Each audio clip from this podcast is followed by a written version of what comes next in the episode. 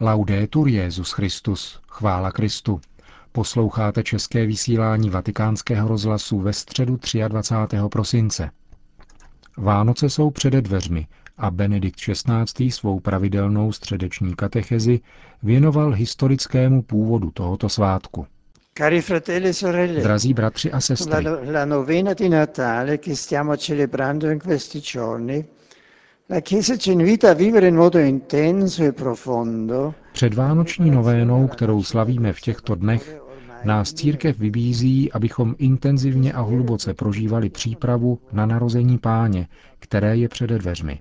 Všichni nosíme v srdci touhu, abychom z nadcházejícího slavení Vánoc obdrželi uprostřed frenetické aktivity našich dnů klidnou a hlubokou radost a aby nám bylo dáno dotknout se dobroty našeho Boha a byla nám vlita nová odvaha. Pro lepší chápání významu Vánoc bych rád stručně naznačil historický původ tohoto svátku. Liturgický rok církve se totiž zpočátku neodvíjel od Kristova narození, nýbrž od víry v jeho zmrtvých vstání. Nejstarším svátkem křesťanství proto nejsou Vánoce, ale Velikonoce. Zmrtvých vstání Krista zakládá křesťanskou víru. Je bází evangelní zvěsti a rodí se z něho církev. Být křesťany proto znamená žít velikonočně, nechat se zapojit do dynamismu, který byl zahájen křtem a který vede ke smrti hříchu a k životu s Bohem. První, kdo jasně tvrdil, že Ježíš se narodil 25. prosince, byl Hippolyt Římský ve svém komentáři ke knize proroka Daniela z roku 204. Někteří exegeté pak poznamenali, že na onen den připadla slavnost zasvěcení chrámu v Jeruzalémě, ustanovená Judou Makabejským roku 164 před Kristem. Zhoda dat by potom znamenala, že s Ježíšem, který se ukázal jako světlo boží v temnotách, se opravdu uskutečňuje zasvěcení chrámu, advent, příchod Boha na tuto zem. V křesťanství se slavnosti Vánoc dostalo definitivní formy ve čtvrtém století, kdy zaujala místo po římském svátku Sol Invictus, nepřemožitelné slunce. Bylo tak zdůrazněno, že narození Krista je vítězstvím pravého světla v temnotách zla a hříchu. Jedinečná a intenzivní duchovní atmosféra, kterou se Vánoce vyznačují, se rozvinula ve středověku díky svatému Františkovi z Asízy, který byl hluboce zamilován do člověka Ježíše, Boha s námi. Jeho první životopisec Tomáš z Čelána v díle Víta Sekonda vypráví o tom, že svatý František nade všechny ostatní svátky s nevýslovnou péčí slavil narození dítěte Ježíše a nazýval svátkem svátků den, ve kterém se Bůh stal malým dítětem, které sálo z lidského prsu. Této obzvláštní úctě k tajemství vtělení mají svůj počátek známé oslavy Vánoc v Grečo. Svatý František se při nich pravděpodobně inspiroval na své pouti do svaté země a u jesliček v římské bazilice Pany Marie Větší. Prostáček z Asizi byl zřejmě natchnut touhou zakusit konkrétně, živě a aktuálně pokornou velikost události narození dítěte Ježíš a sdělit všem radost z ní.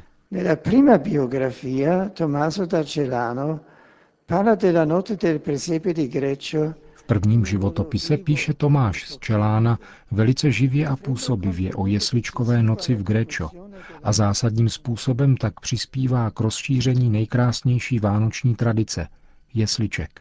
Noc v Grečo totiž křesťanství opět navrátila intenzitu a krásu svátku Vánoc a vychovala tak boží lid k přijetí jejich nejautentičtějšího poselství, výjimečné vroucnosti, lásky a úcty ke Kristově lidství.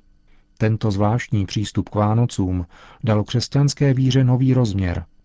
Velikonoce soustředují pozornost na moc Boha, který přemáhá smrt, zahajuje nový život a učí doufat v budoucí svět. Se svatým Františkem a jeho jesličkami byla zdůrazněna bezbraná láska Boha, jeho pokora a jeho dobrotivost, která se vtělením slova zjevuje lidem, aby je naučila novému způsobu života a lásky. Čeláno vypráví, že v oné vánoční noci byl František obdařen milostí podivuhodného vidění. V jesličkách spatřil nehybně ležet děťátko, které se probudilo ze spánku právě, když se k němu František přiblížil.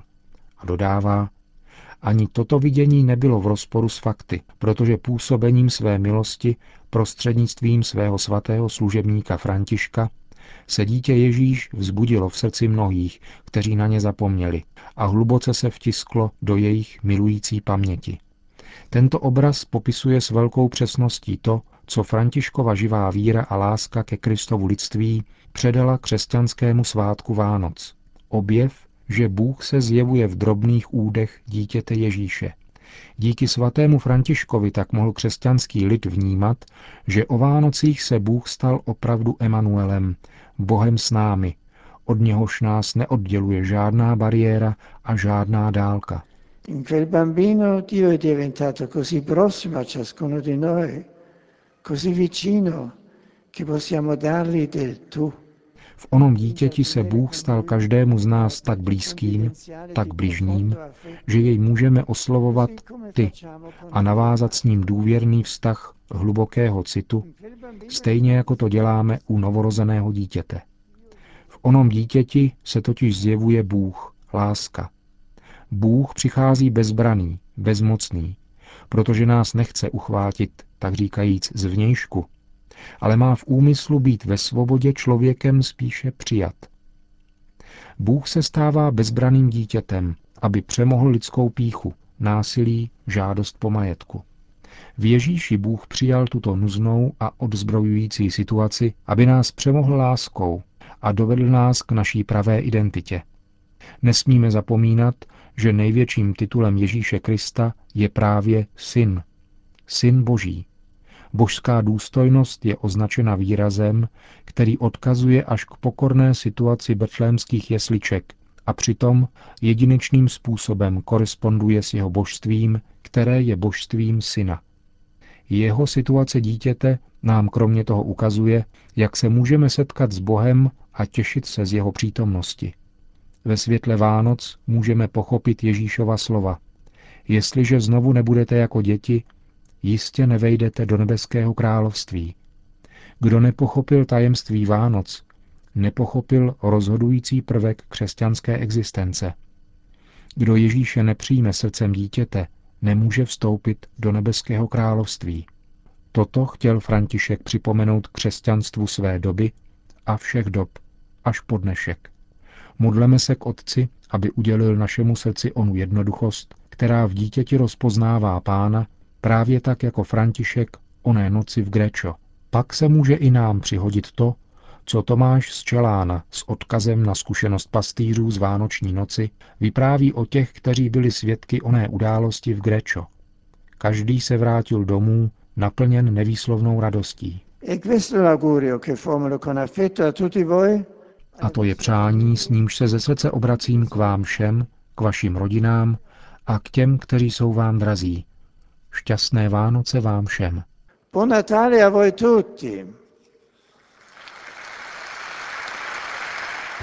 Nakonec pak svatý otec udělil své apoštolské požehnání. Sit nomen Domini benedictum, ex hoc nunc et usque in saeculum, adiutorium nostrum in nomine Domini, qui feci celum et terra, benedicat vos omnipotens Deus, Pater et Filius et Spiritus Sanctus.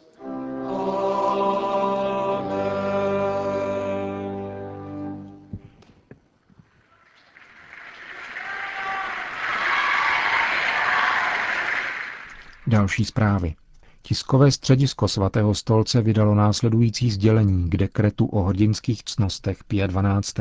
La firma da parte del Papa del decreto sulle virtù eroiche di Pio XII Papežův podpis pod dekretem o hrdinských cnostech Pia 12. vzbudil určité reakce v židovském světě, pravděpodobně proto, že jde o podpis, jehož význam je jasný v prostředí katolické církve a jejím příslušným činitelům. Patrně si však zaslouží některá vysvětlení s ohledem na širší veřejnost, zejména židovskou, jež je pochopitelně velmi citlivá na všechno, co se týká historického období druhé světové války a holokaustu.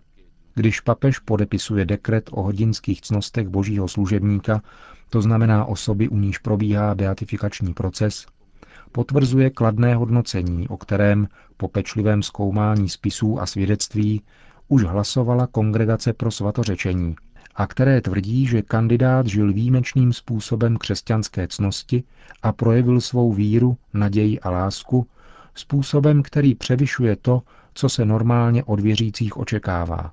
Proto může být nabídnut jako vzor křesťanského života božímu lidu.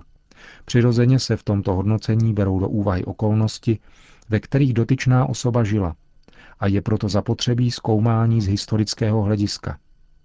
Toto hodnocení se však podstatně týká svědectví křesťanského života, které dotyčná osoba vydala, jejího intenzivního vztahu k Bohu a ustavičného hledání evangelní dokonalosti, jak řekl papež minulou sobotu ve své promluvě ke členům Kongregace pro svatořečení. Netýká se však hodnocení historického významu všech jejich rozhodnutí. I eventuální následná beatifikace spadá do této linie. Nabízí totiž božímu lidu za pomoci další opory a znamení mimořádné milosti dané Bohem na přímluvu božího služebníka vzor znamenitého křesťanského života. U příležitosti beatifikace Jana 23. a Pia 9. prohlásil Jan Pavel II. Svatost žije v dějinách a každý světec není zbaven omezení a podmínek, jež jsou vlastní našemu lidství. Církev blahořečením svého syna neoslavuje jednotlivá historická rozhodnutí, která přijal, ale spíše jej vystavuje k napodobování a úctě pro jeho ctnosti na chválu božské milosti, která se v nich zračí. Ani v nejmenším to tedy neznamená, že bude omezena diskuze o konkrétních rozhodnutích Pia 12. za situace, v níž se nacházel. Církev ze své strany tvrdí, že byla přijata s čistým úmyslem sloužit co nejlépe nejvyšší a dramatické zodpovědnosti papeže. V každém případě pozornost a starost Pia 12. o osud židů, tedy záležitost, která je zajisté relevantní pro hodnocení jeho cností, jsou široce dosvědčeny a uznávány také mnohými židy. Pro historiky tedy zůstává na jejich poli otevřena i v budoucnosti možnost zkoumat a hodnotit. V tomto případě je pochopitelná i žádost o zpřístupnění příslušných dokumentů. Již Pavel VI. chtěl usnadnit toto bádání publikací svazků, akt a dokumentů. Pro kompletní otevření archívu, jak již bylo vícekrát řečeno, je třeba uspořádat a katalogizovat mimořádné množství dokumentů, což si žádá technický čas ještě několika let. Pokud jde o fakt, že dekrety o hrdinských cnostech Jana Pavla II. a Pia XII. byly promulgovány ve stejný den, neznamená to, že od tohoto okamžiku budou obě kauzy probíhat společně. Obě kauzy jsou zcela nezávislé a každá má svůj vlastní průběh. Není tedy žádný důvod vznášet hypotézu eventuální současné beatifikace obou. Závěrem jen tolik, že postoje velkého přátelství a respektu papeže Benedikta XVI. k židovskému lidu byly již mnohokrát dosvědčeny a nacházejí nepopiratelné svědectví v jeho vlastní teologické práci. Je tedy jasné, že nedávný podpis dekretu nelze v žádném případě vykládat jako akt nepřátelství vůči židovskému lidu, a lze si přát, aby nebyl považován za překážku na cestě dialogu mezi judaismem a katolickou církví. Lze si dokonce přát, aby nadcházející návštěva papeže v římské synagóze byla příležitostí k srdečnému opětovnému potvrzení a upevnění těchto svazků přátelství a vážnosti. E Říká otec Lombardy, ředitel vatikánského tiskového střediska v prohlášení k podpisu dekretů o hrdinských cnostech Pia 12.